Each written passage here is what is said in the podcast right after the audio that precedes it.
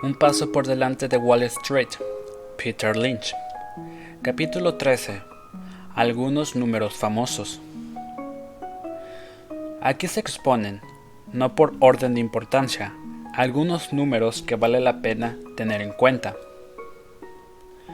El porcentaje de ventas. Cuando estoy interesado en una empresa por un producto en particular, como The X, Pampers, Buffering o Plástico Lexan, lo primero que quiero saber es qué supone este artículo para la empresa en cuestión, qué porcentaje de ventas representa. Lee X hizo que se disparase el precio de las acciones de Heavens porque se trataba de una empresa relativamente pequeña. Pampers era más rentable que Lee X, pero no tuvo tanta repercusión para una compañía tan grande como Protect Gamble Supongamos que nos hemos entusiasmado con el plástico Lexan y descubrimos que la empresa que lo fabrica es General Electric. Después nos enteramos a través de nuestro broker de que la división de plásticos está integrada en la división de materiales y que toda ella aporta solo un 6.8% a las ventas totales de General Electric. Por tanto, ¿Qué nos importa si Lexan se convierte en el próximo Pampers? De ser así, no tendría mucha importancia para los accionistas de G. Tras hacer esta averiguación, nos preguntamos quién más fabrica Lexan o bien nos olvidamos de este producto.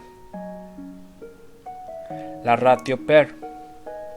Ya hemos abordado este concepto antes, pero aquí introducimos un refinamiento útil. La ratio PER de toda compañía adecuadamente valorada será igual a su tasa de crecimiento. En este caso me refiero a la tasa de crecimiento de los beneficios. ¿Y cómo se puede averiguar este dato? Preguntándole a nuestro broker cuál es la tasa de crecimiento comparada con el PER. Si Coca-Cola tiene un PER de 15 veces, cabría esperar que creciera a un ritmo del 15% anual, etc. Pero si el PER es inferior a la tasa de crecimiento, es posible que hayamos dado con un chollo. Una empresa con una tasa de crecimiento del 12% anual, por ejemplo, y un PER de 6 veces es una opción muy atractiva. Por otro lado, una compañía con una tasa de crecimiento anual del 6% y un PER de 12 veces no tiene ningún interés y va camino del precipicio. Por regla general, un PER igual a la mitad de la tasa de crecimiento es un dato muy positivo. Nosotros utilizamos continuamente este valor cuando analizamos acciones para fondos de inversión. Si su broker no puede proporcionarle la tasa de crecimiento de una empresa, puede averiguarla usted mismo consultando sus beneficios anuales en Value Line o en un informe de Standard Poor's y calculando el aumento porcentual de las ganancias entre dos años consecutivos. De este modo, obtendrá otro indicador para saber si una acción está o no sobrevalorada. En cuanto a una cuestión tan crucial como es la tasa de crecimiento futura, las previsiones que haga usted son tan válidas como las mías. Existe un método un poco más complejo para comparar las tasas de crecimiento con los beneficios, tomando también en consideración los dividendos. Consiste en averiguar la tasa de crecimiento a largo plazo, sumar la rentabilidad por dividendo y dividirlo entre el PER. 12 más 3 dividido entre 10 es igual a 1.5. Un resultado inferior a 1 es malo y uno de 1.5 está bien, pero lo que realmente se pretende es obtener valores de 2 a superiores. Una empresa con una tasa de crecimiento anual del 15%, unos dividendos del 3% y una PER de 6 veces arrojaría un excelente valor de 3. La situación de liquidez. Acabamos de comprobar que Ford dispone de 8.350 millones de dólares en efectivo limpios de deuda a largo plazo. Que una empresa cuente con miles de millones en efectivo es un hecho que sin duda nos interesa. He aquí la razón. Las acciones de Ford habían pasado de valer 4 dólares en 1982 a 38 dólares a principios de 1988. A lo largo de los años, yo había comprado 5 millones de acciones, a un precio de 38 dólares por acción. Ya había obtenido un gran beneficio con Ford, y todo Wall Street, a coro, llevaba casi dos años proclamando que las acciones estaban sobrevaloradas. Muchos asesores sostenían que esta empresa cíclica había dado todo lo que podía dar de sí y que su siguiente movimiento sería la baja. En varias ocasiones estuve a punto de liquidar las acciones. Sin embargo, echando un vistazo a su informe anual, me di cuenta de que Ford había acumulado 16.30 dólares en efectivo por acción limpios de deuda, como ya indiqué en el capítulo anterior. Por cada una de mis acciones de Ford me esperaba esta prima de 16.30 dólares en efectivo, a modo de reembolso oculto. La prima de 16.30 dólares lo cambiaba todo. Significaba que estaba comprando la compañía, no a 38 dólares por acción, sino a 21.70 dólares.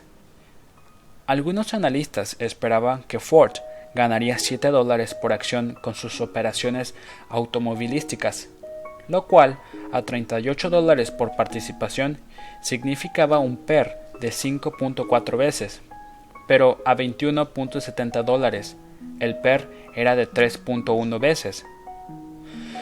Un PER de 3.1 es un número tentador, con o sin comportamiento cíclico. Quizá no me hubiera interesado si se hubiera tratado de una empresa con pérdidas o si el público no hubiera mostrado interés por sus últimos vehículos. Pero Ford es una gran compañía y el público estaba entusiasmado con sus últimos coches y camiones. El tema de la liquidez me empujó a conservar mis títulos de Ford, y tras esta decisión las acciones subieron más de un 40%. También sabía que los servicios financieros del grupo Ford, Ford Credit First Nationwide, entre otros, habían obtenido por su lado un beneficio de 1.66 dólares por acción en 1987.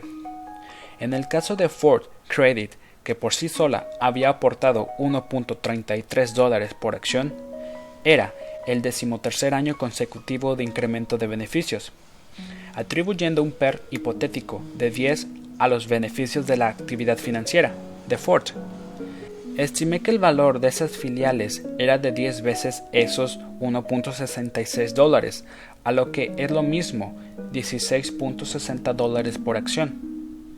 Eso significaba que si Ford cotizaba a 38 dólares, uno se llevaba 16.30 dólares en efectivo neto más 16.60 dólares de sus empresas financieras, de modo que el negocio automovilístico tenía un coste total de 5.10 dólares por acción. Y en aquel momento se esperaba que esa misma actividad automovilística obtuviera unos beneficios de 7 dólares por acción. ¿Era Ford una opción arriesgada? A 5.10 dólares por acción era una auténtica ganga, por más que su cotización ya se hubiera multiplicado casi por 10 desde 1982. Boeing es otro ejemplo de un valor con liquidez abundante. A principios de 1987 sus acciones se vendían a poco más de 40 dólares, pero al haber 27 dólares en efectivo por acción en la compañía, esta se compraba en realidad a 15 dólares. Empecé a invertir en Boeing a principios de 1988 con una participación pequeña, que luego fui incrementando, en parte por el efectivo acumulado en la compañía y en parte porque contaba con un número récord de pedidos comerciales pendientes. Obviamente, la cuestión del efectivo no siempre es determinante. La mayoría de las veces no hay liquidez suficiente para que sea un factor a tener en cuenta. Schlumberger dispone de mucho efectivo, pero su ratio por acción no es nada del otro mundo. Bristol Myers tiene 1.600 millones de dólares en efectivo y solo 200 millones de deuda a largo plazo, lo que supone una proporción excelente, pero con 280 millones de acciones en circulación. Los 1.400 millones de efectivo neto equivalen a 5 dólares por acción. Estos 5 dólares no son gran cosa cuando el precio de las acciones está por encima de los 40 dólares. En cambio, si su cotización cayera hasta 15 dólares sería una gran inversión. En cualquier caso, es recomendable que nuestra investigación incluya siempre la comprobación de la situación de liquidez. Nunca se sabe cuándo nos encontraremos con una empresa como Ford. Y ahora que estamos en materia, ¿qué hará Ford con todo su efectivo? A medida que una empresa acumula efectivo, las especulaciones sobre lo que se hará con él pueden afectar a la cotización de sus acciones. Ford ha incrementado sus dividendos y ha recomprado acciones a un ritmo vertiginoso. Pero incluso así, ha acumulado miles de millones en efectivo excedentario. Hay inversores que se preguntan si Ford derrochará su dinero en lo que usted ya sabe, pero hasta ahora la compañía ha sido muy prudente con sus compras. En la actualidad, Ford es propietaria de una sociedad de crédito y otra de ahorro y préstamo y a través de una asociación controla Hearns Rent a Car. La compañía hizo una oferta a la baja por Aerospace, pero salió perdedora. TRW podría ser una sinergia adecuada. Es uno de los principales fabricantes del mundo de piezas de automóviles y comparten algunos de los mercados de la electrónica. Además, TRW podría llegar a ser el mayor proveedor de airbags para coches. Pero si Ford compra Barry Lynch o Lockheed, ¿se sumará a la ya larga lista de operaciones? El factor de deuda. Cuando se debe y cuando tiene la empresa deuda frente a capital, se trata simplemente de lo que un agente de préstamos quisiera saber sobre usted para decidir si su perfil de riesgo es óptimo. Normalmente, el balance de una empresa se estructura en dos partes. En el lado izquierdo se sitúan los activos. En el lado derecho muestra cómo se financian tales activos. Una forma rápida de determinar la solidez financiera de una empresa es comparar el capital con la deuda que figura en el lado derecho del balance. Es fácil definir tal relación entre deuda y capital. Si miramos el balance de Ford de 1987, se observa que el capital contable asciende a 18.492 millones de dólares. Unas pocas líneas más arriba se puede ver que la deuda a largo plazo es de 1.700 millones de dólares. Un balance normal contiene un 75% de capital y un 25% de deuda. La relación entre el capital y la, deuda de Ford ofrece el espectacular resultado de 18 mil millones de dólares frente a 1.700 millones, o lo que es lo mismo a un 91% de capital y menos de un 10% de deuda. Se trata de un balance muy sólido, y aún sería más sólido si la deuda fuera del 1% y el capital del 99%. Por otro lado, un balance débil podría tener un 80% de deuda y un 20% de capital. En el caso de las empresas recuperables o en apuros, presto especial atención al factor de deuda, más que cualquier otro factor. La deuda es lo que determina qué empresas sobrevivirán y qué empresas irán a la quiebra en una situación de crisis. Las empresas jóvenes con altos niveles de deuda siempre están en situación de riesgo. En cierta ocasión estaba siguiendo dos valores tecnológicos en horas bajas, JCA y Appley Materials. Ambas empresas se dedicaban a la empresa de bienes electrónicos de equipo, máquinas para producir chips para ordenadores. Se trataba de uno de esos sectores de tecnología punta que es mejor evitar. Tal como estas empresas habían demostrado al caer por el precipicio. A finales de 1985, el precio de las acciones de JCA cayó de 20 dólares a 12 dólares y de Applet Materials le fue aún peor, con una bajada de 16 dólares a 8 dólares. La diferencia entre ambas fue que cuando JCA se vio en aprietos, contaba con una deuda de 114 millones de dólares, casi toda ella bancaria. Más adelante explicaré esta cuestión. Solo contaba con 3 millones de dólares en efectivo y su principal activo eran 73 millones de dólares en inventarios.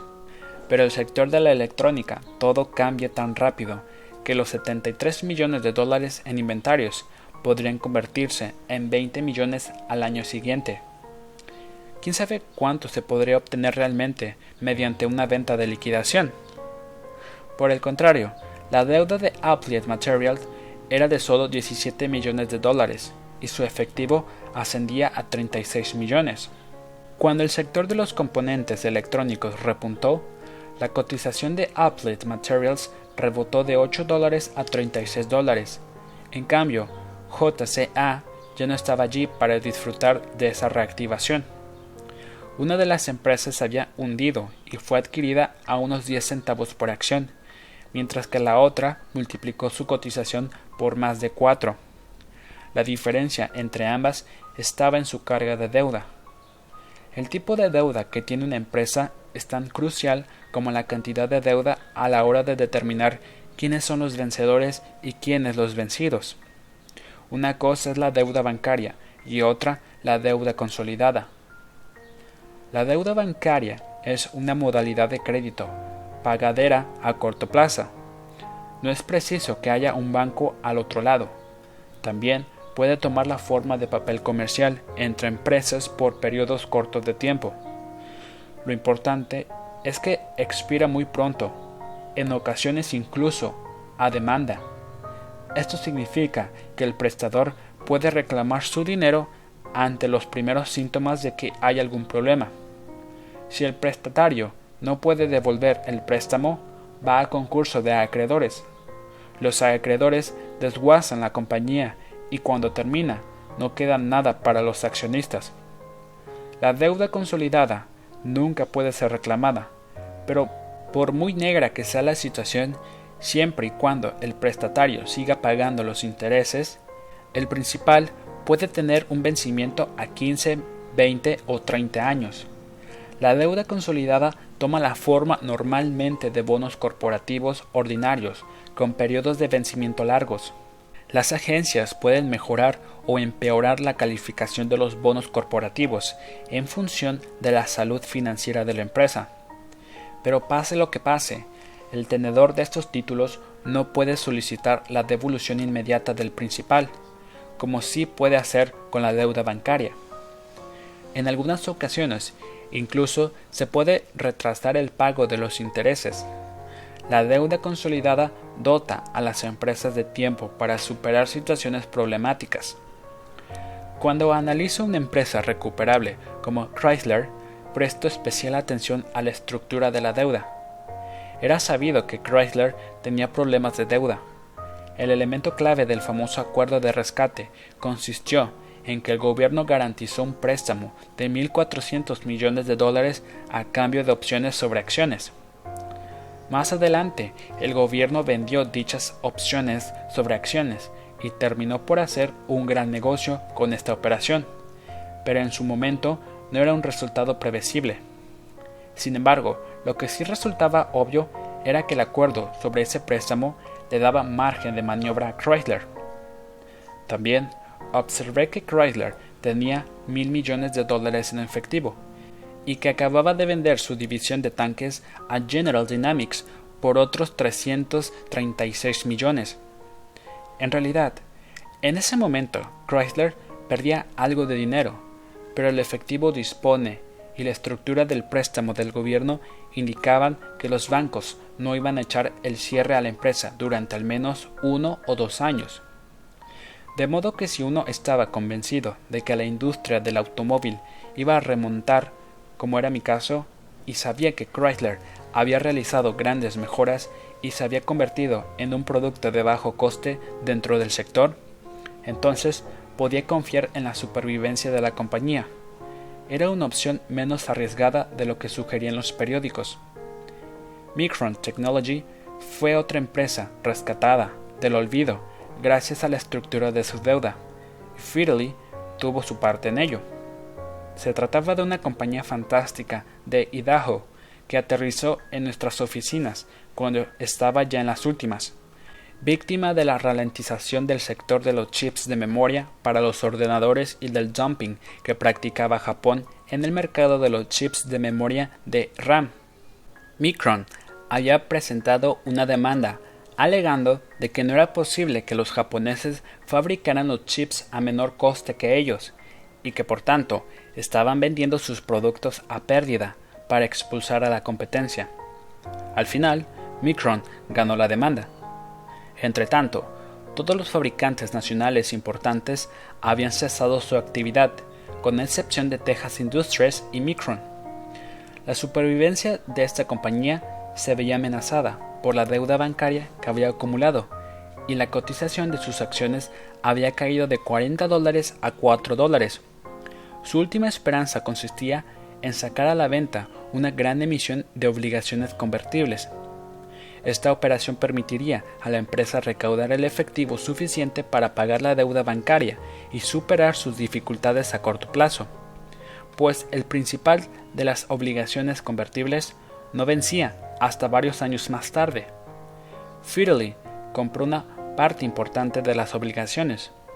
Cuando el sector de los chips informáticos repuntó y Micron volvió a obtener beneficios, el precio de las acciones subió de 4 dólares a 24 dólares, lo que supuso unas ganancias considerables para Fidelity. Los dividendos. ¿Sabe qué es lo único que me da placer? Ver cómo llegan mis dividendos. John D. Rockefeller, 1901. A menudo, los inversores prefieren las acciones que pagan dividendos sobre las que no, pues con ello obtienen unos ingresos adicionales. No hay nada malo en ello. Un talón que llega por correo siempre es oportuno, incluso si su receptor es John D. Rockefeller. Pero tal como lo veo yo, la verdadera cuestión es saber cómo afecta la existencia o no de dividendos al valor de una compañía y a la cotización de sus acciones a lo largo del tiempo. El conflicto de fondo que existe entre los directivos empresariales y los accionistas con respecto a los dividendos es similar al que viven padres e hijos con los fondos fiduciarios. Estos últimos se decatan por reparto rápido, mientras que los primeros prefieren ejercer el control del dinero para que sus hijos obtengan un mayor beneficio. Un argumento de peso a favor de las empresas que pagan dividendos es que aquellas que no los pagan se han distinguido históricamente por derrochar su dinero en bienpeoraciones. He visto este fenómeno suficientes veces como para empezar a creer en la teoría de la vejiga de las finanzas empresariales que propuso Hugh Lightke de Penoncial. Cuanto más efectivo acumula la tesorería, mayor es la presión para mearlo. Lightke saltó por primera vez a la fama al convertir Penoncial, una pequeña compañía petrolera, en un competidor importante. Su segundo salto a la fama fue sacar 3 mil millones de dólares a Tejaco en un pleito judicial en el que todo el mundo daba por perdedor a Penoncial. Otro argumento a favor del pago de dividendos es que estos pueden evitar que el precio de las acciones caiga a los niveles que lo haría si no se pagan. Durante la debacle de 1987, los títulos que pagaban dividendos altos tuvieron mejor comportamiento que aquellos que no los repartían, y su caída fue de menos de la mitad que la registrada por el mercado en su conjunto. Esta es una de las razones por las que siempre me gusta tener en cartera algunas empresas estables e incluso de bajo crecimiento. Cuando el precio de una acción es de 20 dólares, un dividendo de 2 dólares por título equivale a un rendimiento del 10%. Pero si reducimos la cotización a 10 dólares de pronto, nos encontramos con un rendimiento del 20%. Si los inversores tienen la certeza de que una acción puede mantener un nivel de rendimiento alto, solo por este motivo la comprarán. Este fenómeno fijará un sueldo en el precio de la acción. En cualquier situación de crisis, los inversores se decatan por empresas líderes con un largo historial de reparto e incremento de dividendos. Por otro lado, por ese mismo motivo, las empresas pequeñas que no reparten dividendos tienden a experimentar un crecimiento mucho más rápido. Invierten ese dinero en su propia expansión. La razón principal por la que una empresa emite acciones es que así puede financiar su expansión sin necesidad de asumir deuda bancaria. Yo personalmente siempre me inclinaré antes por una empresa agresiva en plena expansión que por una vieja y aburrida repartidora de dividendos. Las compañías eléctricas y de telefonía son las principales pagadoras de dividendos.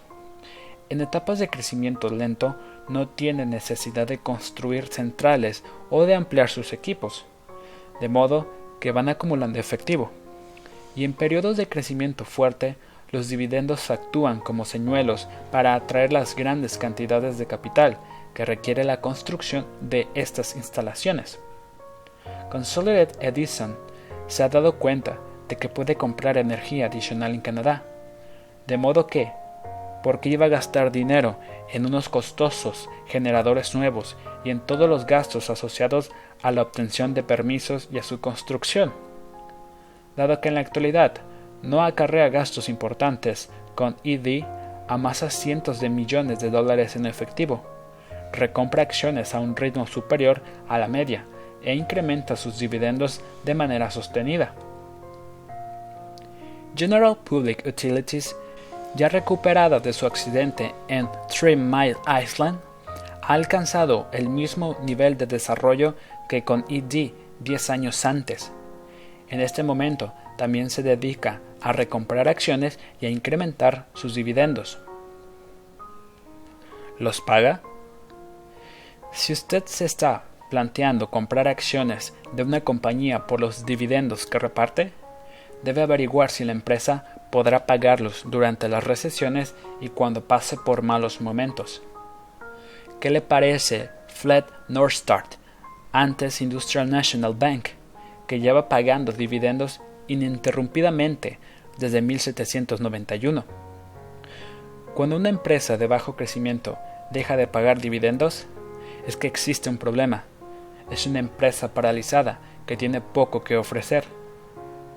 La mejor opción es una empresa que lleva 20 o 30 años incrementando sus dividendos de forma regular.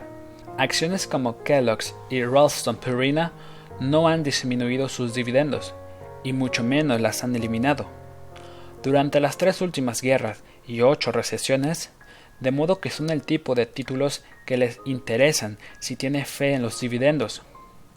Las empresas con una carga fuerte de deuda, como Southmark, no pueden ofrecer las mismas garantías que Bristol Myers, que está poco endeudada. Las empresas cíclicas no siempre son fiables como pagadoras de dividendos. En 1982, Ford dejó de pagar dividendos y la cotización de sus acciones se situó por debajo de 4 dólares, su punto más bajo en 25 años. En la actualidad, mientras Ford no se quede sin efectivo, no hay motivo para temer que deje de repartir dividendos. Valor contable. Actualmente se presta mucha atención al valor contable, quizá porque es un dato fácil de localizar. Figura en cualquier tipo de informe. Hay programas informáticos muy conocidos que indican al instante cuántos títulos cotizan por debajo de su valor contable. Hay gente que invierte en ellos bajo la premisa de que si el valor contable es de 20 dólares y la acción se paga 10, se está comprando un producto a mitad de precio. El problema es que a menudo el valor contable tiene poco que ver con el valor real de una empresa. Con frecuencia, se sitúa por encima o por debajo del valor real por un margen amplio. Cuando Penn Central se fue a la quiebra, su valor contable era de más de 60 dólares por acción. A finales de 1976, Alan Wood Steel tenía un valor contable de 32 millones de dólares o 40 dólares por acción. Ello no impidió que seis meses después fuera a concurso de acreedores. El problema residía en que su nueva planta de fabricación de acero, que sobre el papel valía en torno a los 30 millones de dólares, estaba mal diseñada y tenía defectos operativos que la convertían en prácticamente inútil. Para cubrir parte de la deuda, la fábrica de planchas de acero se vendió a Lukens Corp por unos 5 millones de dólares y el resto de la instalación probablemente fue liquidada como chatarra. Una empresa textil puede tener un almacén lleno de telas nadie quiere, pero que computan en los balances a 4 dólares por metro. La realidad es que no pueden deshacerse de ese material ni por 10 centavos. Aquí nos encontramos con otra regla no escrita. Cuanto más cerca se está del producto acabado, menos predecible resulta su valor de reventa. Se conoce el precio del algodón, pero ¿quién puede saber con certeza el precio de una camiseta de algodón de color naranja? Se sabe cuánto se puede obtener de una barra de metal, pero ¿cuánto vale transformarla en una lámpara de pie? Fijémonos en lo que ocurrió hace algunos años cuando Warren Buffett, el inversor con más experiencia, decidió cerrar la fábrica textil de New Bedford, que era una de sus primeras adquisiciones. Los directivos de la compañía esperaban ganar algo con la venta de la maquinaria textil, cuyo valor contable era de 866 mil dólares. Pero en una subasta pública, unos telares que apenas unos años antes habían sido comprados por 5 mil dólares cada uno, fueron vendidos por 26 dólares, menos de lo que costaba llevárselos de allí. Un valor contable de 866 mil dólares se tradujo en una entrada real de efectivo de solo 163 mil dólares. Si la empresa de Buffett, Berkshire Hathaway, solo hubiera contado con productos textiles, se hubiera dado exactamente el tipo de situación que atrae la atención de los sabuesos de los libros contables. Harry, mira este balance. Solo los telares tienen un valor de 5 dólares por acción y su cotización es de 2 dólares. No podemos perder. Pues bien, si podrían perder porque el precio de la acción caería hasta los 20 centavos, tan pronto como los telares fueran llevados al vertedero más próximo. Los activos sobrevalorados en el lado izquierdo del balance son especialmente peligrosos cuando en el lado derecho hay mucha deuda. Pongamos que el balance de una empresa refleja 400 millones de dólares en activos y 300 millones de deuda, de lo que resulta un saldo contable positivo de 100 millones. Se sabe que el valor de la deuda es real pero si los activos valorados en 400 millones de dólares solo reportan 200 millones en una venta por liquidación, el valor contable real es de menos 100 millones. La compañía no tiene ningún valor. Esto es básicamente lo que le sucedió a los desafortunados inversores que compraron acciones de Rodick, una promotora inmobiliaria de Florida, que cotizaba en la bolsa de Nueva York basándose en los 50 dólares por acción de sus activos, una opción que debió parecer bastante atractiva cuando los títulos cotizaban a 10 dólares. Pero gran parte del valor de Radiz era una fantasía, el resultado de unas reglas de contabilidad extrañas que se utilizan en el sector inmobiliario, según las cuales los intereses que se deben por la deuda se computan como activo hasta que el proyecto es terminado y vendido. Si el proyecto va bien, no hay ningún problema, pero Radiz no encontró comprador para algunas de sus principales inversiones inmobiliarias y los acreedores querían recuperar su dinero. La empresa estaba muy endeudada y en el momento en que los bancos reclamaron lo suyo, los activos del lado izquierdo del balance se esfumaron, mientras que las deudas siguieron ahí el precio de las acciones cayó hasta 75 centavos, una situación en la que el valor real de una empresa es de menos 7 dólares. Y hay bastante gente que se da cuenta de ello. Nunca es buena para la cotización de sus acciones. Debí saberlo. Melligan era uno de los principales accionistas. Al comprar acciones sobre la base del valor contable de una empresa, hay que disponer de una comprensión detallada de en qué consiste realmente sus valores. En Penn Central se computaban como activos túneles entre montañas y vagones de ferrocarril inservibles. Más activos ocultos. Tan habitual es que los balances sobrevaloren una empresa como que la infravaloren. Cuando eso ocurre se pueden obtener resultados estupendos como los activos ocultos. Las compañías poseedoras de recursos naturales como terrenos, madera, petróleo o metales preciosos solo trasladan una fracción del valor real de esos activos a su balance. Por ejemplo, en 1987, Handy Harman, un fabricante de productos elaborados con metales preciosos, tenía un valor contable de 7.83 dólares por acción, que incluía unos inventarios bastante grandes de oro, plata y platino, pero tales inventarios se habían registrado en la contabilidad al precio original que había pagado Handy Harman por esos metales, lo cual podía haber sucedido 30 años atrás. Según los precios vigentes, estos metales tienen un valor de más de 19 dólares por acción. Teniendo en cuenta que las acciones de Handy Harman cotizan a unos 17 dólares, por debajo de lo que valían esos metales por sí solos. ¿Sería una buena inversión de activo oculto? Nuestro amigo Buffett así lo creyó. Durante varios años ha mantenido una inversión importante en Handy Harman, aunque las acciones no van a ningún lado. Los beneficios son irregulares y el programa de diversificación tampoco ha terminado de funcionar. Recientemente se hizo público que Buffett está reduciendo su participación en la empresa. Hasta el momento, parece que Handy Harman es la única inversión mala que ha realizado jamás, a pesar de sus potenciales activos ocultos. Sin embargo, si los precios del oro y la plata suben abruptamente, las acciones de la compañía harán lo mismo. Además del oro y la plata, hay otros muchos tipos de activos ocultos.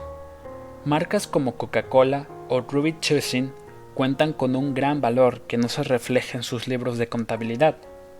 Lo mismo ocurre con las patentes de medicamentos, las franquicias de cable, las estaciones de televisión y radio.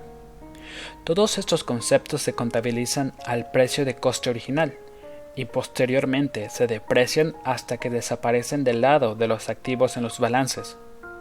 Ya me he referido a Pebble Beach, una gran operación basada en activos ocultos inmobiliarios. Todavía podría estar dándome palos por haber dejado pasar esta acción, pero operaciones inmobiliarias como esta las hay por todos lados. Probablemente las empresas ferroviarias sean el mejor ejemplo. Burlington Northern, Union Pacific y Santa Fe Northern Pacific no solo poseen grandes extensiones de suelo, como ya mencioné anteriormente, sino que su valor apenas queda reflejado en la contabilidad. Santa Fe Southern Pacific es el mayor propietario privado de suelo de California, pues acumula 1.3 millones de acres de los 100 millones que tiene todo el estado. En el conjunto del país posee 3 millones de acres en 14 estados, lo que equivale a cuatro veces la superficie del estado de Rhode Island. Otro ejemplo es CSX, una empresa ferroviaria del sureste. En 1988, CSX vendió los derechos sobre 130 kilómetros de vía al estado de California. El terreno tenía un valor contable próximo a cero y la cotización de la vía era de 11 millones de dólares. Según el acuerdo alcanzado, SCX conservó los derechos de uso de las vías fuera del horario punta, de modo que sus ingresos no se vieron afectados, y la venta le aportó 264 millones de dólares después de impuestos. Esto sí que es estar en misa y replicando. En ocasiones, se pueden encontrar compañías petrolíferas o refinerías que han mantenido intactas sus reservas en el subsuelo durante 40 años, valorados a los precios de adquisición originales de los tiempos del gobierno de Teddy Roosevelt. Solo el petróleo vale más que el valor actual de todas las acciones de la compañía. Podría desguazar la refinería, despedir a todos los trabajadores y los accionistas podrían hacer una fortuna en 45 segundos vendiendo el petróleo. Vender este combustible no supone ningún problema. No es como vender ropa.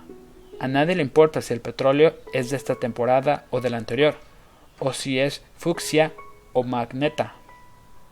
Hace un par de años se vendió el Channel 5 de Boston por una cifra que rondaba los 450 millones de dólares, su precio de mercado.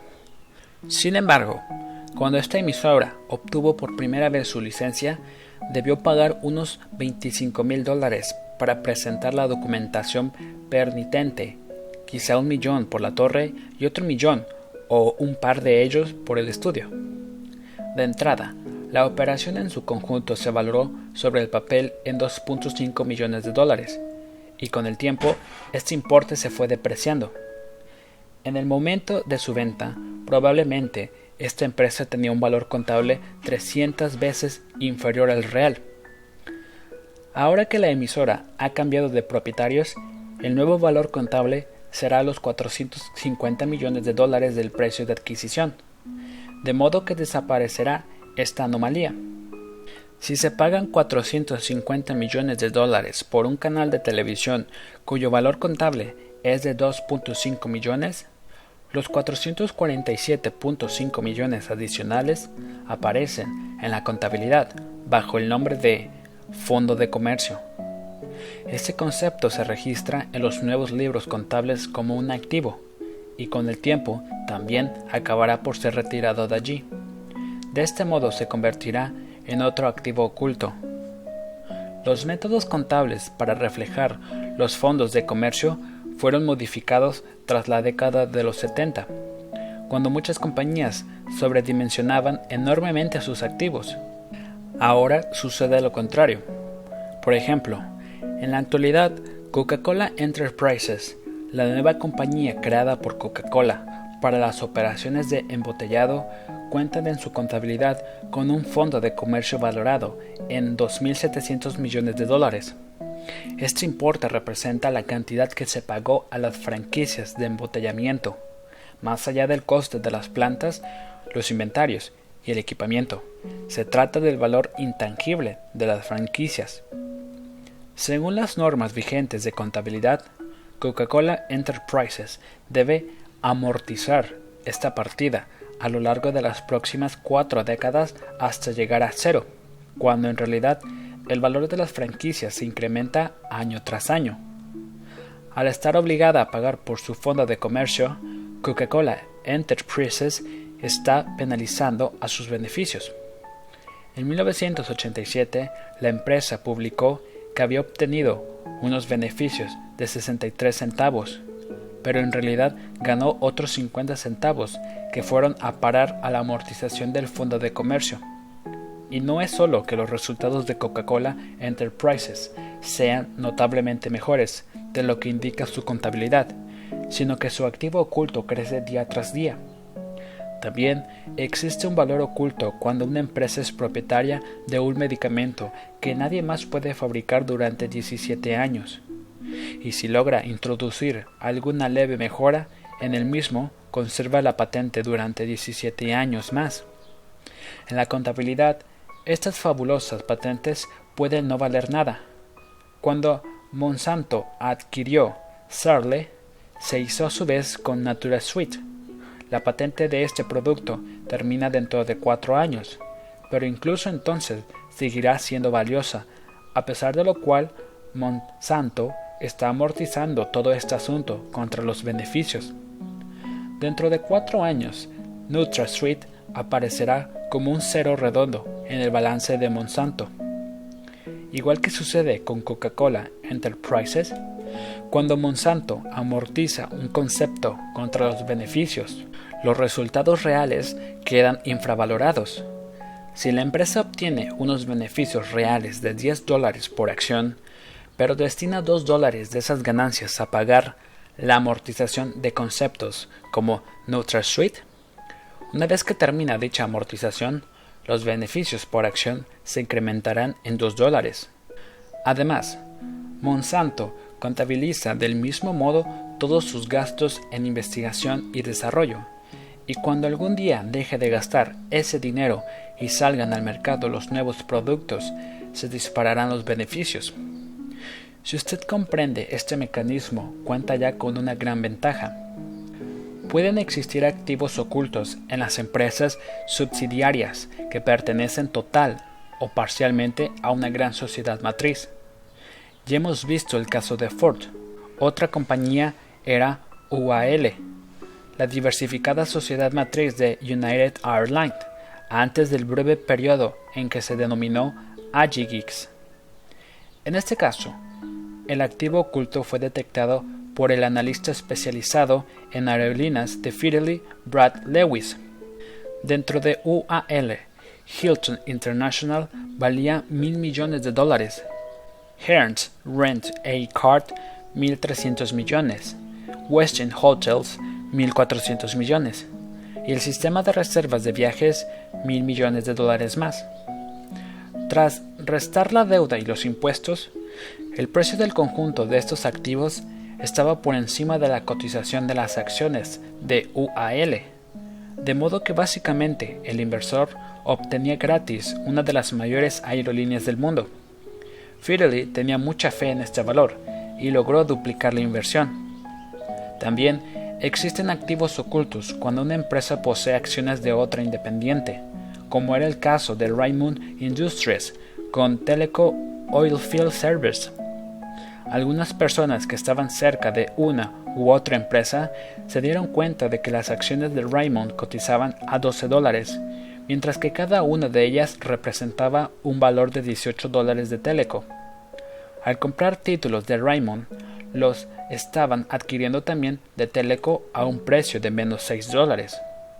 Los inversores que habían hecho bien su trabajo compraron Raymond y obtuvieron Teleco a menos 6 dólares, y los que no, adquirieron Teleco a 18 dólares. Este tipo de cosas suceden continuamente. En los últimos años, si estábamos interesados en DuPont, nos salía más barato comprar Sagram, que resulta ser propietaria de cerca del 25% de las acciones en circulación de DuPont. DuPont se convirtió en el activo oculto de Sagram. De forma similar, las acciones de Beard Oil cotizaban a 8 dólares, mientras que cada título llevaba asociado un valor de 12 dólares vinculado a una empresa denominada USPC. Mediante esta operación, por menos 4 dólares, podíamos comprar para toda la vida Beard, con todas sus explotaciones petroleras y su equipamiento. En ocasiones, la mejor forma de invertir en una empresa consiste en encontrar un propietario en el extranjero. Ya sé que es más fácil de decir que de hacer, pero si tenemos algún tipo de acceso a empresas europeas, podemos encontrarnos con situaciones increíbles. En general, las compañías europeas no están bien valoradas y en ciertos casos no han pasado por ningún tipo de análisis. Me di cuenta de ello en un viaje de investigación a Suecia, donde una sola persona que ni siquiera tenía ordenador cubría Volvo y otros gigantes industriales del país cuando SLT Business System salió a bolsa en Estados Unidos, lo compré y seguí la evolución de sus fundamentales, que eran positivos. George Noble, el director de Fidelis Overseas Fund, me propuso visitar la empresa matriz en Suecia. Fue allí donde descubrí que se puede comprar la compañía matriz a un precio menor que su filial de Estados Unidos juntamente con otras muchas empresas interesantes, por no hablar de los bienes inmuebles. Mientras que las acciones de la empresa estadounidense apenas registraron una leve subida, las de la compañía matriz doblaron su precio en dos años. Quien hubiera desarrollado la historia de Fond Leon Supermarkets se hubiera dado cuenta de que la belga del Heise poseía el 25% de sus acciones y que los conglomerados empresariales de Food Lion por sí solos tenían un valor muy superior al del precio de la acción de Delhaize. De nuevo, al comprar Delhaize se adquirían sin ningún coste valiosos negocios europeos. Compré para Mejigan las acciones europeas que experimentaban un incremento de 30 dólares a 120 dólares, mientras que Food Lion ganó un relativamente anodino 50%. De nuevo, en Estados Unidos ahora mismo se pueden comprar acciones de varias compañías telefónicas y obtener gratis una participación en el sector de la telefonía móvil. En todos los mercados se han concebido dos licencias de telefonía móvil. Probablemente haya oído hablar de la que se ha concedido a algún afortunado ganador de la lotería de la telefonía móvil. En realidad, esta persona debe comprar la licencia. La segunda licencia se concede sin ningún coste a la compañía telefónica local.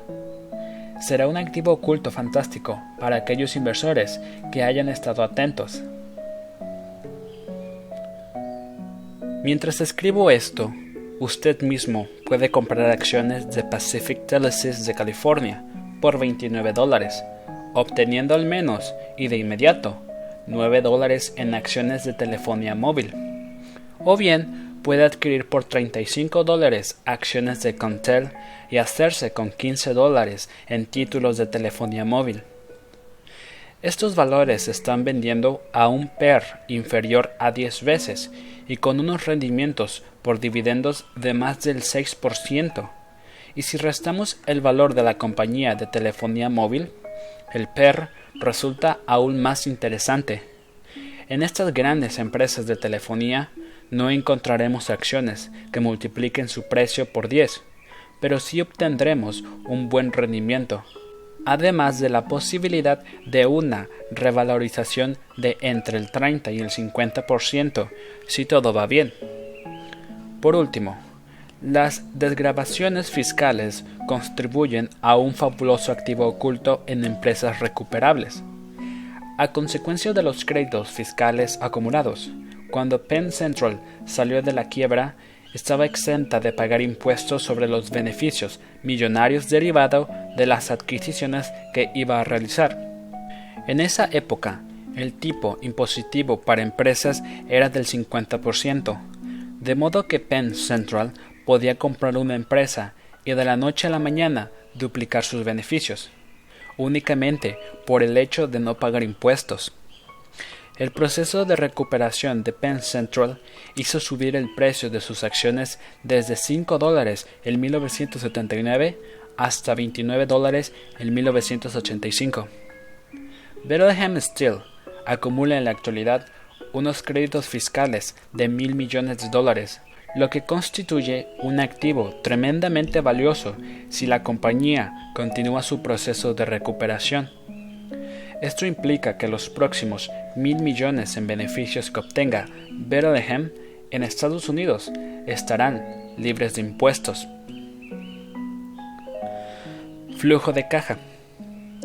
El flujo de caja es la cantidad de dinero que ingresa una empresa como resultado de su actividad económica. Todas las empresas ingresan dinero en efectivo, pero algunas se ven obligadas a gastar más que otras para conseguirlo. Se trata de una diferencia crucial y por ello Philip Morris constituye una inversión extraordinariamente fiable, mientras que una empresa de acero lo es muy poco. Supongamos que Pink Iron ENC vende todo su stock de lingotes y con ello obtiene 100 millones de dólares. Esta es la parte buena. Acto seguido, Pink Iron debe gastar 80 millones de dólares para poner al día sus hornos. Y está la mala. En cuanto Pink Iron deje de gastarse esos 80 millones de dólares anuales en mejorar sus hornos, perderá capacidad frente a sus competidores más eficientes. Siempre que para ingresar efectivo también debamos gastarlo, no llegaremos muy lejos. Philip Morris no tiene este problema como tampoco lo tienen Pet Boys ni McDonald's. Este es el motivo por el que prefiero invertir en compañías que no dependen de las inversiones de capital. El dinero entrante no está en conflicto con el dinero saliente. Es tan simple como que a Philip Morris le resulta más fácil ganar dinero que a Pink Iron. Hay mucha gente que utiliza los datos del flujo de caja para evaluar las acciones. Por ejemplo, una acción valorada en 20 dólares con un flujo anual de caja de 2 dólares por título tiene un ratio de 10 a 1, lo que se considera un valor estándar. Un 10% de retorno de caja encaja muy bien con el 10% que se espera obtener como mínima recompensa por ser titular a largo plazo de un valor. Una acción que cuesta 20 dólares y tiene un flujo de caja de 4 dólares por título ofrece un 20% de retorno de efectivo, lo cual es fabuloso. Y si usted da con una acción de 20 dólares que ofrece un flujo de caja sostenible de 10 dólares, hipoteque su casa y compre todos los títulos que encuentre. Carece de sentido enredarse en este tipo de cálculos, pero si en algún caso le mencionan el flujo de caja como razón para adquirir una acción, asegúrese de que le están hablando del flujo libre de caja. El flujo libre de caja es el dinero que queda después de que se descuentan los gastos comunes. Es el dinero que se ha ganado y que no es necesario gastar. Pink Iron contará con mucho menos flujo libre de caja que Philip Morris. De vez en cuando encuentro alguna empresa que obtiene beneficios discretos, pero que aún así supone una estupenda inversión gracias a su flujo libre de caja. Habitualmente se trata de compañías que cuentan con gran capacidad de amortización, de equipos antiguos y que no requieren ser reemplazados en un futuro inmediato. La empresa sigue disfrutando de deducciones fiscales, a la vez que gasta lo menos posible para modernizarse y renovarse. Coastal Corporation es un buen ejemplo de las virtudes del flujo libre de caja. Según los indicadores normales, la empresa costaba 20 dólares por acción, un precio razonable. Obtenía unos beneficios de 2.5 dólares por título, lo que daba un PER de 8 veces, un valor típico para una gasista que a la vez es una empresa diversificada dedicada a los oleoductos. Pero más allá de esta oportunidad convencional, estaba sucediendo algo extraordinario. Coastal había solicitado un préstamo de 2.450 millones de dólares para adquirir una gran empresa de oleoductos. American Natural Resources, lo bueno de los oleoductos era que no tenían necesidad de invertir mucho dinero en su mantenimiento. Al fin y al cabo, un oleoducto no requiere mucho trabajo básicamente está ahí. Quizá en algún momento haya que cavar para tapar algunos orificios, pero por los demás ahí se queda, y mientras tanto se puede amortizar. Quostal contaba con un flujo de caja total de 10 a 11 dólares por acción en un contexto bajista de su sector, y tras los gastos de capital le quedaban 7 dólares. Estos 7 dólares constituían el flujo libre de caja aunque según la contabilidad esa empresa no obtuviera ningún beneficio durante los 10 años siguientes, sus accionistas obtendrían esos 7 dólares por acción, lo que suponía un retorno de 70 dólares sobre una inversión de 20 dólares. Solo por su flujo de caja, este título tenía un gran potencial de crecimiento. Esta es la clase de coyuntura que interesa al inversor especializado, una empresa del montón que no va a ningún lado, grandes flujos libres de caja y unos propietarios que renuncian al intento de hacer crecer la empresa. Puede tratarse de una empresa arrendadora con un montón de contenedores ferroviarios con una vida útil de 12 años. Lo único que desea la compañía es obtener contratos para sus viejos contenedores y sacar el máximo dinero que les sea posible. En la década siguiente, la dirección de la empresa decidirá reducir la planta eliminar progresivamente los contenedores y acumular efectivo. De este modo, de una operación valorada en 10 millones de dólares, podrían llegar a generar 40 millones.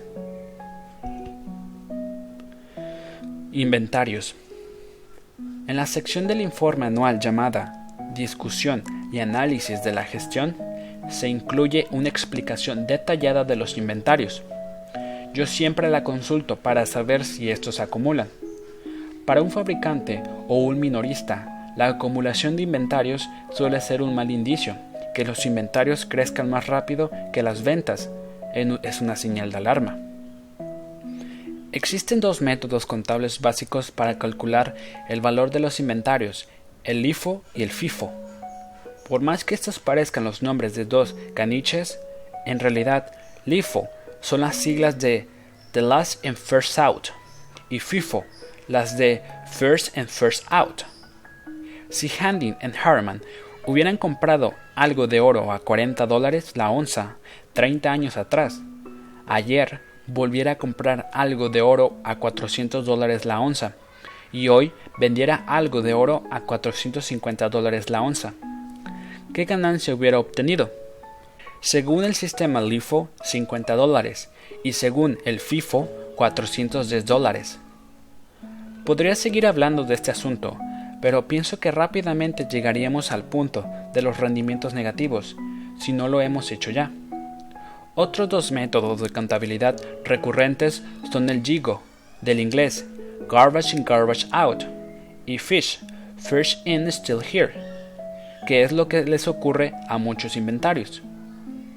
Sea cual sea el método utilizado, existe la posibilidad de comparar el valor LIFO o FIFO del inventario del presente año con el del año anterior calculado con el mismo método, para determinar si se ha producido un incremento o una disminución del inventario. En una ocasión visité una empresa de aluminio que había acumulado tanto material sin vender que lo tenían apilado hasta el techo en el interior del edificio, y fuera de él ocupaba la mayor parte del aparcamiento de los empleados. En el momento en que los trabajadores tienen que aparcar en cualquier lado para poder guardar el inventario, definitivamente estamos ante una señal de que existe un exceso. Una empresa puede presumir de que sus ventas han crecido un 10%, pero si el inventario se incrementa un 30%, debemos decirnos, espera un momento, quizá deberíamos haber rebajado el precio de este material y habérselo sacado de encima. Dado que no lo han hecho, el año que viene podrían tener un problema y el otro mayor al año siguiente. Su nueva producción deberá competir con la antigua y el inventario aumentará todavía más hasta que se vean obligados a rebajar los precios, lo que significa menos beneficios. Para una empresa automovilística, la acumulación de inventarios no resulta tan preocupante, ya que un coche nuevo siempre tiene algún valor, y el fabricante nunca se ve obligado a rebajar mucho su precio para venderlo. Un Jaguar de 35 mil dólares no se rebajará hasta 3.500 dólares. Sin embargo, podría ser que una minifalda púrpura pasada de moda de 300 dólares no se logrará vender por 3 dólares. En el otro extremo, si una compañía ha pasado por una época mala y su inventario empieza a agotarse, estamos ante la primera señal de que las cosas han empezado a cambiar. Para los aficionados y los neófitos es complicado hacerse una idea de los inventarios y de su significado, pero aquellos inversores que cuenten con alguna ventaja en un sector en particular sabrán sacar provecho de ello, aunque cinco años atrás no estaban obligados a hacerlo. A día de hoy las empresas están obligadas a publicar sus balances en sus informes trimestrales para los accionistas, de modo que se pueda hacer un seguimiento periódico de los datos del inventario. Planes de pensiones. Dado que muchas empresas recompensan a sus empleados con opciones sobre acciones y planes de pensiones, los inversores harían bien en tener en cuenta sus consecuencias. Las empresas no están obligadas a ofrecer planes de pensiones, pero si lo hacen, deben cumplir con las normas federales. Dichos planes constituyen obligaciones de pago ineludibles, igual que los bonos. Incluso en el caso de quiebra y cese de las actividades normales, una empresa debe seguir sufragando los planes de pensiones. Antes de invertir en una empresa en proceso de recuperación, siempre realizo averiguaciones para asegurarme de que la compañía no está sometida a obligaciones de pagos de pensiones que no pueda afrontar. En concreto, compruebo si los activos del fondo de pensiones superan los pasivos de las obligaciones incurridas. USX presenta unos activos de los planes de pensiones de 8.5 millones de dólares y unas obligaciones de pago de 7.3 millones de dólares de modo que no es preocupante por otro lado. Bethlehem Steel publica unos activos de 2.300 millones de dólares en sus planes de pensiones y unas obligaciones de pago de 3.800 millones, lo que equivale a un déficit de 1.500 millones.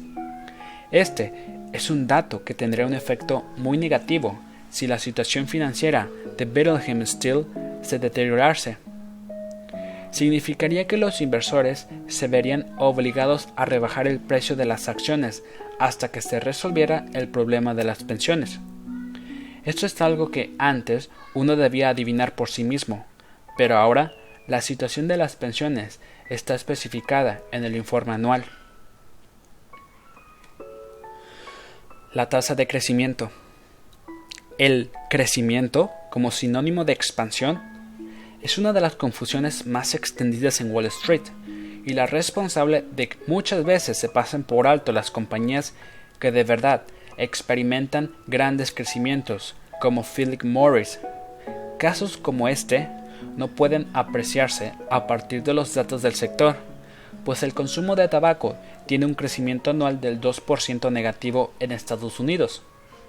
Es cierto que los fumadores extranjeros han empezado a fumar a medida que lo han ido dejando los consumidores estadounidenses. En la actualidad, uno de cada cuatro alemanes fuma cigarrillos Marlboro, fabricados por Philip Morris, y la empresa envía cada semana aviones 447 repletos de tabaco de esta marca a Japón. Pero ni siquiera las ventas en el extranjero pueden explicar el enorme éxito de Philip Morris la clave está en que esta empresa consigue incrementar sus beneficios, reduciendo costes y sobre todo incrementando precios. Y esta es la única tasa de crecimiento que cuenta de verdad, la de los beneficios. Philip Morris ha reducido costes mediante la instalación de una maquinaria más eficiente de liado de cigarrillos. Por otro lado, el sector incrementa sus precios año tras año si los costes crecen un 4%, la empresa puede subir sus precios un 6%, lo que aumenta un 2% su margen de beneficios. Puede ser que este valor no parezca mucho, pero sí se cuenta como un margen de beneficios del 10%. Un incremento del 2% en el margen de beneficios significa un aumento del 20% de los beneficios. Si encuentra un negocio capaz de subir los precios año tras año sin perder clientes, ha dado con una inversión fabulosa.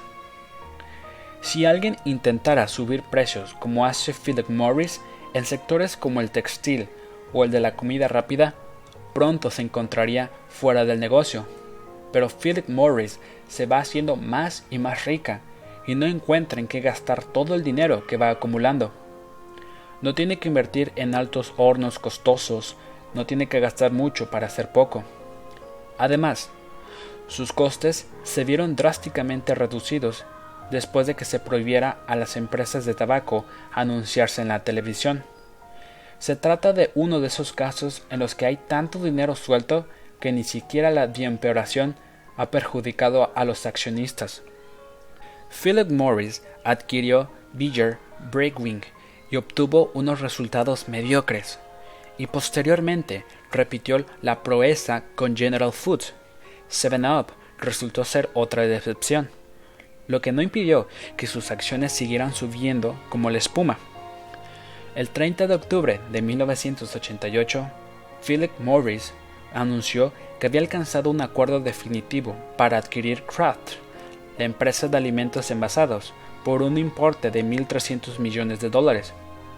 A pesar del precio de la operación, las acciones de Philip Morris descendieron solo un 5% en la bolsa, asumiendo que la empresa cuenta con un flujo de caja lo suficientemente importante para cubrir la deuda completa de la adquisición en cinco años.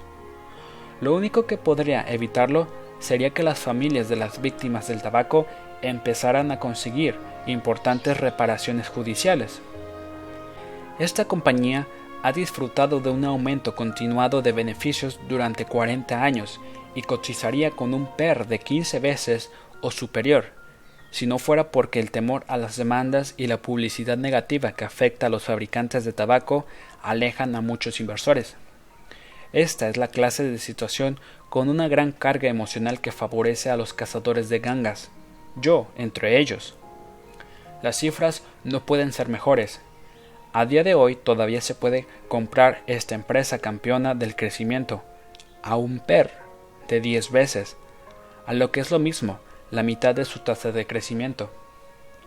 Otro apunte más sobre la tasa de crecimiento, en igual de condiciones, una empresa que crece al 20% y que cotiza a 20 veces sus beneficios supone una compra mucho mejor que otra compañía que crece al 10% y que cuesta 10 veces sus beneficios. Puede que esto suene esotérico, pero es importante comprender qué sucede con los beneficios de la empresa que experimenta mayor crecimiento para impulsar la cotización de las acciones. Observe la creciente diferencia de beneficios existente entre una empresa que crece al 20% y otra que lo hace al 10%, empezando ambas con ganancias de un dólar por acción. Al inicio de nuestro ejercicio, la empresa A cotiza a 20 dólares la acción y al final su valoración es de 123.80 dólares. La empresa B empieza con una cotización de 10 dólares la acción y termina a 26 dólares. Incluso, en el caso de que el PER de la empresa A decrezca de 20 a 15 veces, debido a que los inversores consideran que no será capaz de mantener su rápido crecimiento, al final de nuestro ejercicio las acciones se venderían a 92.85 dólares. Se mire por donde se mire, es preferible ser propietario de la empresa A que serlo de la empresa B. Si hubiéramos atribuido un crecimiento del 25% a la empresa A, los beneficios por acción del décimo año hubieran sido de 9.31 dólares. Incluso con un PER conservador de 15 veces, eso significaría que las acciones cotizarían a 139 dólares. En resumidas cuentas, esta es la clave de las grandes baggers y de que las acciones de las empresas que crecen al 20% generen grandes ganancias en el mercado, especialmente al cabo de varios años. No es casualidad que empresas como Walmart y The Limited puedan alcanzar crecimientos tan elevados en una década. Todo se basa en la aritmética de las ganancias compuestas. Los resultados en la actualidad, para todos lados se escuchan referencias a los resultados. ¿Cuáles son los resultados? Es una expresión habitual en los deportes, los negocios e incluso en las relaciones de pareja. ¿De qué resultados estamos hablando aquí? Se trata del número que aparece al final de la cuenta de pérdidas y ganancias, los beneficios después de impuestos. En nuestra sociedad, Mucha gente no comprende bien en qué consiste la rentabilidad de una empresa. En una ocasión vi una encuesta en la que se pedía a estudiantes universitarios y otros jóvenes que trataran de adivinar el margen de beneficio promedio de la inversión empresarial. La mayoría de ellos sugirió valores de entre el 20 y el 40%. Sin embargo, en las últimas décadas la respuesta correcta se ha acercado al 5%. Otro instrumento que utilizo para evaluar empresas es el beneficios antes de impuestos. Se trata de lo que se obtiene de las ventas de una compañía tras la deducción de todos los costes, incluidas amortizaciones e intereses. En 1987, Ford Motors obtuvo unas ventas de 71.600 millones de dólares y ganó 7.380 millones de dólares antes de impuestos con un margen de beneficios antes de impuestos del 10.3%. Los minoristas tienen menor margen de beneficios que los fabricantes.